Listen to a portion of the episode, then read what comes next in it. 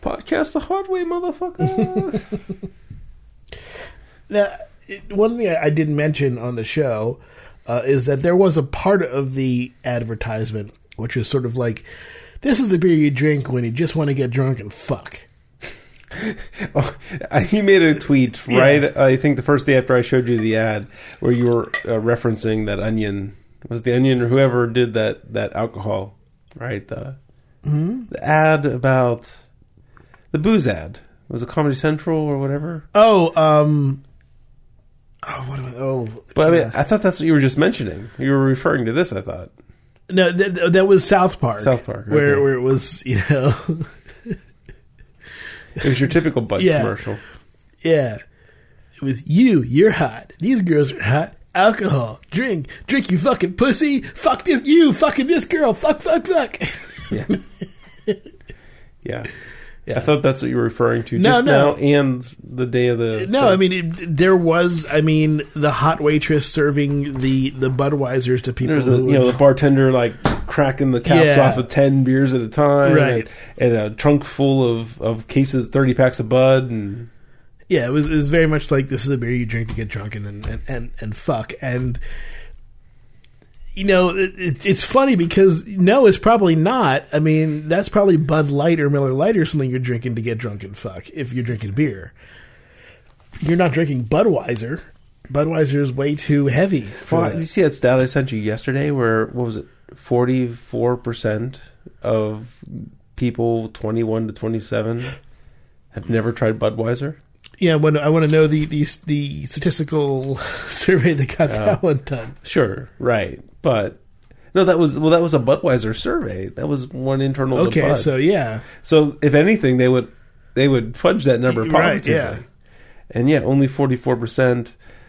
That that's that's just like how you know all of Iron City's drinkers are dying off. right. You know that's a bad number for That a is a brand bad number. because you're not. That's Americans, though. I mean, Budweiser is very popular around the world. Uh, okay, yeah, Bud Light is the biggest beer in America. yeah. It's still got a sting, right? From eighty eight, they went from fifty million barrels down to what are they at? Fourteen million barrels or eighteen million barrels now for the Budweiser label. It's it's Yeah. less. It's way less than half what it was at its peak. Mm-hmm. So you know, as a brand manager, you know, beer not beer, as you know, as a brand manager of of the Chevy Cavalier or you know whatever, Right, right? right. You know, just looking at these numbers, like we got a brand problem. Mm-hmm. We gotta fix this shit. Forty four percent of people that have been drinking beer for eight years have not tried our brand, which is one of the biggest brands in the world. You know? Yeah, yeah. I wonder how widely distributed Bud Light is. Well, Bud Light's the biggest selling brand in the world. It's but Anheuser Busch's biggest selling brand. Mm-hmm. Okay.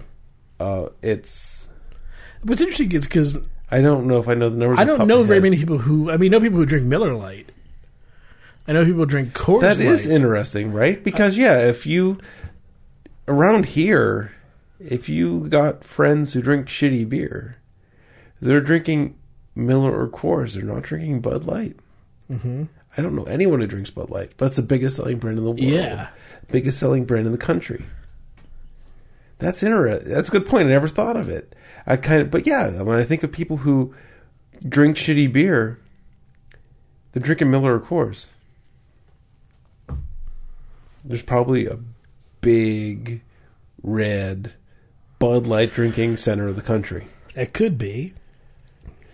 Um, it, it- However, many people call Pittsburgh a big red center of the country. yeah, too. exactly. So I mean, we're well, Pittsburgh is a Pittsburgh and Philadelphia are kind of you know big blue zones in a, in a Little islands in a big dark red red, state, right? But yeah, I, I don't know. I, I, I don't know a lot of. Bud. I, I don't see Bud Light often. I, I see Well, again, we're going to weird places. Yeah. we're not going to the beers, the places that get the free signage for Bud Light. You know, two dollar Bud Light pitchers. But you know, definitely Coors Light a lot, Miller Lite a lot. Yeah, it just doesn't add up that Bud Light's the biggest brand in the world from From where our we experience. sit. From where we sit, Yeah. yeah. Want some more of this? Yes, because we're going to be doing some. Do some cloud chamber, bitches. We're doing uh, the second of, of two cloud chambers. Greg brought an old smoke detector and broke the Americanium out of it. Yep, Because America. it's we need technically some, americium, but okay. we need some. We need some alpha particles. Americanium. so it's uh, americium two forty one. Uh, it should decay into the. I had I, I was looking at this the other night, so I, it was in my head, but it was in my head when I was uh, getting ready to go to bed and kind of lost it. Uh, americium decays into. Mm, I, I want to say top of my head beryllium, but I don't know if that's exactly true.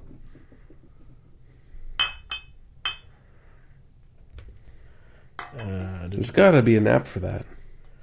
Oh, it couldn't be beryllium. What am I thinking? Not beryllium. Um, No, it's got to be something higher, right? yeah, yeah. Because everything goes towards iron, right? Right. So it's not going to go below iron. Uh, where is it? Dang it! Iron. Iron City. Everything goes Iron City. It Does it decay to Neptunium? Ooh. I think that's what it does. I think it decays to Neptunium and then it goes through the general Neptunium decay uh, chain, which is um, very interesting chain, but it's, it's a very widely uh, used chain. In case you're wondering, Greg, when I take all these pictures with you in the background, that's why I turn the flash on. So basically, you're you're not visible. Okay, I, don't, I mean, I don't know if you've ever noticed or cared, right? Yeah. But like here, you can barely. I just took a picture for the show tag, right? And Greg is in the background, but no one's going to notice. right? him. Yeah. Okay, so it decays to Neptunium two thirty seven, which means it releases uh, it releases two alpha particles because it's two forty one. It decays two thirty seven alpha particle. It contain two protons and two neutrons. Alpha particles are helium nuclei. What's the half life of Americanium? Um, americium is a half life of, I believe, 400 something years. Yeah, 432.2 years. Uh, then it decays into Neptunium 237, which follows the Neptunium series. Neptunium series goes to Neptunium 237. Um, believe that has a Dang, dang it. Americium was discovered by the nuclear chemist Glenn Seaborg and his colleagues at the University of Chicago in Yeah, okay. 1944. Neptunium is about 2.1 million years. Americium is a man-made metal produced when plutonium atoms absorb neutrinos in nuclear reactors and in nuclear weapon detonations. Americium has several different isotopes, all of which are radioactive. The most important isotope is AM241. which is what's used. Okay, so then Neptunium goes to protactinium, which has a 27 day. That's crazy. So they had to like everything that's in smoke detectors came from plutonium from nuclear reactors. Possibly, yeah. That's what it just said. yeah.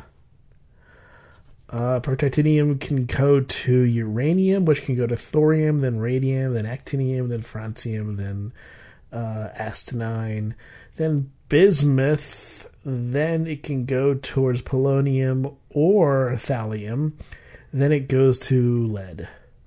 That's also crazy because it's a it's um. What's the nuclear? Uh, what's the atomic number of plutonium?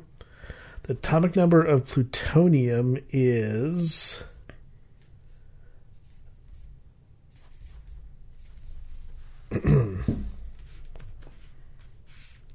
Sorry for the dead air. I didn't think this question would take so long to get answered. Sorry, I didn't have my you know ninety four. Oh, it's only ninety Mm-hmm. So you take plutonium, you add some neutrinos, and it goes up to two forty one. Oh wait, no, that's the atomic weight. Two Americium two forty one is the atomic is the weight. atomic weight. Yes. What's the atomic number of americium? Americium is Keep saying it uh, wrong. Not even on purpose now. Americium is I think ninety two. No, that that no. I'm sorry, that's uranium. Um,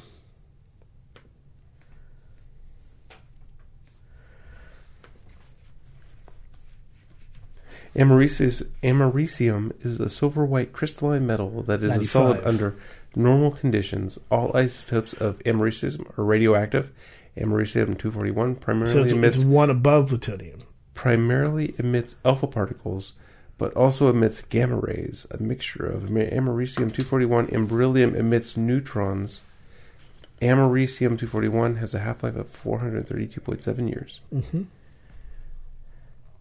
So you have some plutonium in your reactor that you want to break down. You want to fission that shit, make electricity. But neutrons or neutrinos are in there bouncing around, and every once in a while it turns some of your plutonium into americium, and you got to harvest that shit for Well, no, detectors. neutrinos shouldn't do that. That's what's said here. It said no. It says, am, weren't you listening? I, I thought I, I thought you you you Americium is a man-made metal produced when plutonium atoms absorb. Oh, neutrons. Yeah. yeah. Okay. anyway, so you you actually have something. You have plutonium getting heavier in a fission reactor. Yes. That's that's not what you want, unless you're like in the smoke detector business. Well, I think that it's it's it's a byproduct. It, it just you know Mm-hmm. Most of it gets down, but everyone's. Yeah. How do you get these americium atoms out of your plutonium rods? I wonder. you do centrifugal force for the most part, right? Use uh, That's a lot of work for a fucking smoke detector. Well, it's a byproduct, so it's it's available. Yeah, but refining it sounds like a pain in the ass. You're already making plutonium. Yes, it emits gamma rays, and uh, americium and beryllium emits neutrons. All right, what is it used for? Uh, household, industrial, and industrial smoke detectors, where a small amount is used in an ionization chamber inside the detector. Yes. 241 is the only isotope with widespread commercial use. They use it in medical diagnostic re- devices, research, fluid density gauges, thickness gauges, aircraft fuel gauges, aircraft fuel gauges, distance sensing devices, all of which util- utilize the, its gamma radiation.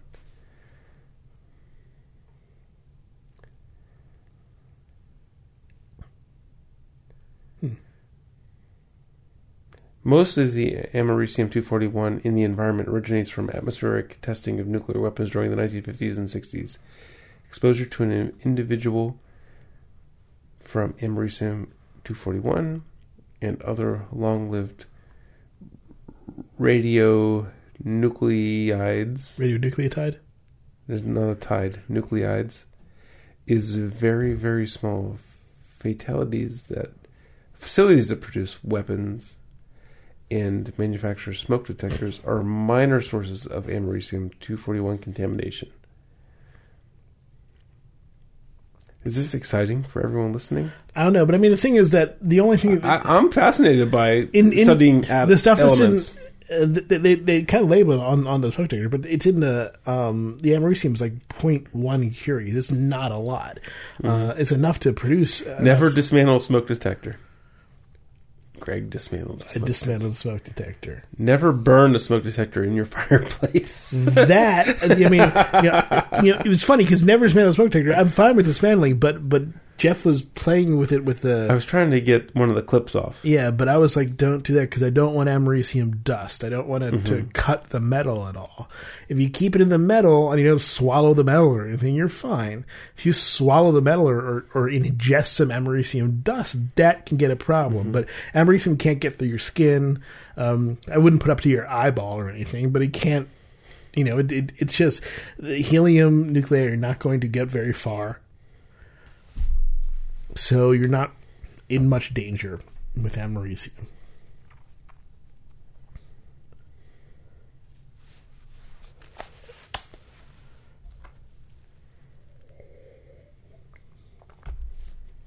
The NRC, which regulates radioactive material, says you can throw smoke detectors in the trash. Yeah. There, I mean, think about how much uh, radium and other uh, and and uranium and stuff is in coal and, and stuff like that, that that are just shunted off into the atmosphere. Once in the body, americium 241 tends to concentrate in the bone, liver, and muscle. It can stay in the body for decades, continue to expose the surrounding tissues to radiation, increase your risk of developing cancer.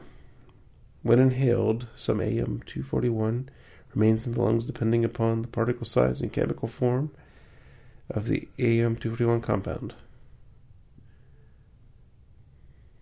Yeah, so I'm happy keeping it like it is in this little metal ingot, Mm-hmm.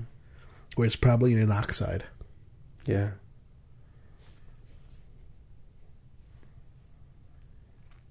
It po- poses significant risk if ingested. Mm-hmm.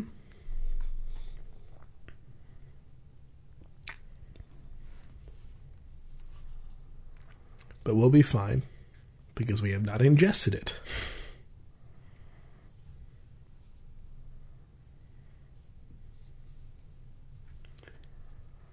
Never try to access or remove the AM241 from your smoke detector. Be aware that the industrial instruments using AM241 can be lost, stolen, or otherwise fall out of monitor control. These orphan sources present a significant risk to those who come in contact with them. EPA and other federal, state, and industry organizations are working together to locate and retrieve orphan sources throughout the U.S. I remember a there was a story uh, a long time ago about a guy who wanted to make a a nuclear reactor, and he got a whole bunch of little boy scout. It was a boy scout. It was some Eagle Scout, and he, he got a whole bunch of smoke detectors and combined his americium to make uh, you know a neutron source and created a, a working nuclear reactor that was spreading radiation throughout his neighborhood because it was unshielded. I mean, it's a whole lot of bad stuff. Never heard of that story. Then Harper's. Look at look up uh, the. Uh, I want to say the radioactive Boy Scout is the name of the story, but I don't think that's what it was. But I bet it if you say radioactive Boy Scout. Oh yeah, there it is, radioactive Boy Scout. That is actually that was the name of the story from Harper's. The radioactive Boy Scout when a teenager attempts to build a breeder reactor. Oops. Because you know like you said you can make you can make other nuclear products by putting neutrons into some other things. And so that's what he did. He made a neutron emitter and, and was breeding. Oops. How many smoke detectors did he collect? uh, hundreds i believe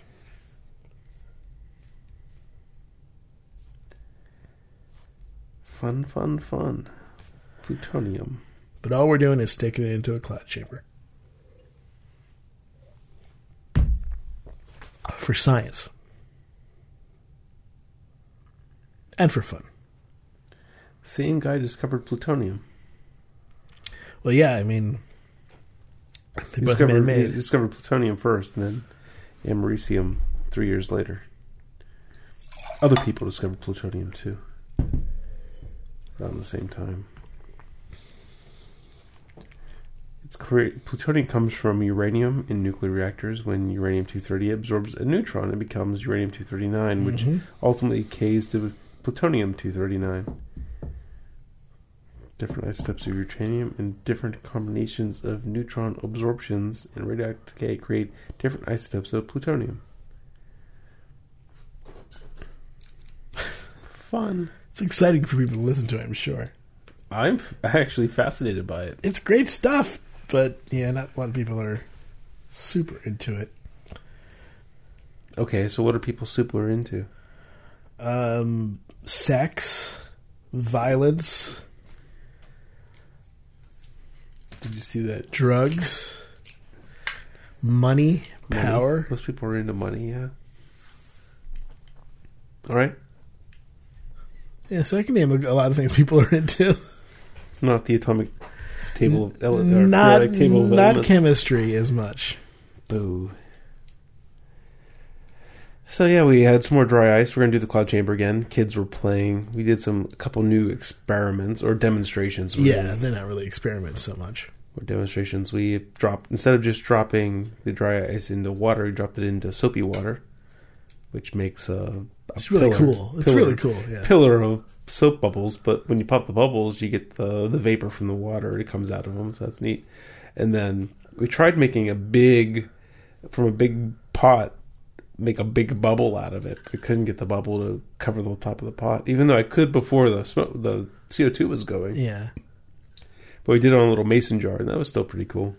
We used the the bubble fluid instead of the dishwashing fluid that you Yeah. use, and that helped a lot. Yeah, and I could use my hand because it wasn't Yeah. too big. So instead of trying to use a piece of cloth, um, we super chilled some isopropyl alcohol and dropped a Swedish fish in it, and then I hammered it, not thinking that I'm going to have steaky Swedish fish all over the kitchen for days now. But the, the the idea was to do a sort of liquid nitrogen without it. But if you did that in water, it wouldn't quite work. But you in the alcohol, you can still surround it with the liquid that will it, it Yeah, will so it's going to be give a lot. much more um, surface area, right? So you get uh you get actually um, not convection, but You get better uh, conduction, conduction, right? right? So yeah, I mean, dry ice is like minus fifty, right? Minus fifty um, Celsius, yes. so the isopropyl alcohol is going to be close to that. It's going to be at least minus 20, Yeah, if not more. And so, yeah, you pull the, we used the pair of tongs to pull the, the Swedish fish out, and uh, it was rock, hard, hard, and used a little ball peen hammer to. First one I hit pretty hard and it went flying everywhere. I'm like, oh, that was stupid. so the next one I just kind of tap tapped Yeah. until it split apart. and then just to show them, we took a regular Swedish fish that we hadn't done. You cannot hammer it; it just Yeah. gets all gooey. Yeah, I think we need to get some liquid nitrogen next. I mean, the thing about liquid nitrogen is, is either you buy a dewar or you have to return a dewar. Well, I think we rent one. I don't think we buy one. Yeah, but the, the reason why we're doing this two weeks in a row is because this is probably the last uh, Yeah. time I'm, I'm, I'm I'm doing it for a while. So I figured, hey, do it one more time, have some fun with it. We're gonna try some things with the cloud so chamber. dry dry ice is actually it actually sublimates at minus seventy eight C, one hundred nine F. Okay, The oh, you know what? This guy probably doesn't have a range low enough. really? He only goes down to minus 58, 50 C. Oh, there you go. So that's why we That- were measuring fifty C. Because the the newbie we have doesn't do the low super low temperatures. So it's actually colder than we thought. Very cool. It's 100 degrees below zero F, 109.3. Is where- Is what it sublimates at. And so the, the ice itself is actually colder than that. Yeah. When you go to the place and order it, they like they could just go in the back and get it. You don't really see the place that the freezer that they keep the dry no, no, in. they just um, one time the first time I went there, they just had a thing ready for you to go. The, the next time they had to actually cut it. Um, okay. and it took five minutes for them to cut it. But I wonder what the freezer is like. Is it big walk in? Is I, I don't know. I mean, it's just, it, I mean, it, it's a, it's. I mean, it's a little place that obviously you know sends out stuff, ice and stuff to to various places, and they don't have a lot of guys coming up, but they recognize me. Like, how did it go last time? I was like, it went great. I want to get more. So I mean, it, it's cool. It's it's Right. a, it's cool just to be able to do that, and it's yeah, it's eighteen bucks. It's not a lot of money for Yeah. For a little bit of uh, a little bit of fun. Comparatively, liquid nitrogen's temperature is 200 something 193 degrees liquid Fahrenheit am I state. thinking 193 degrees below that that number sounds familiar but I don't know what that if 190, right. 195. okay Uh, that's 320 F. Minus 320 F. So yeah, it's it's a lot colder than dry ice. Yeah, a lot colder. I mean, you can touch the dry ice. You can hold it for Yeah. a second or so, uh, and not have a problem. You cannot do that with. I mean, you can you can dip your finger in liquid nitrogen f- briefly, but you cannot hold it there. Yeah.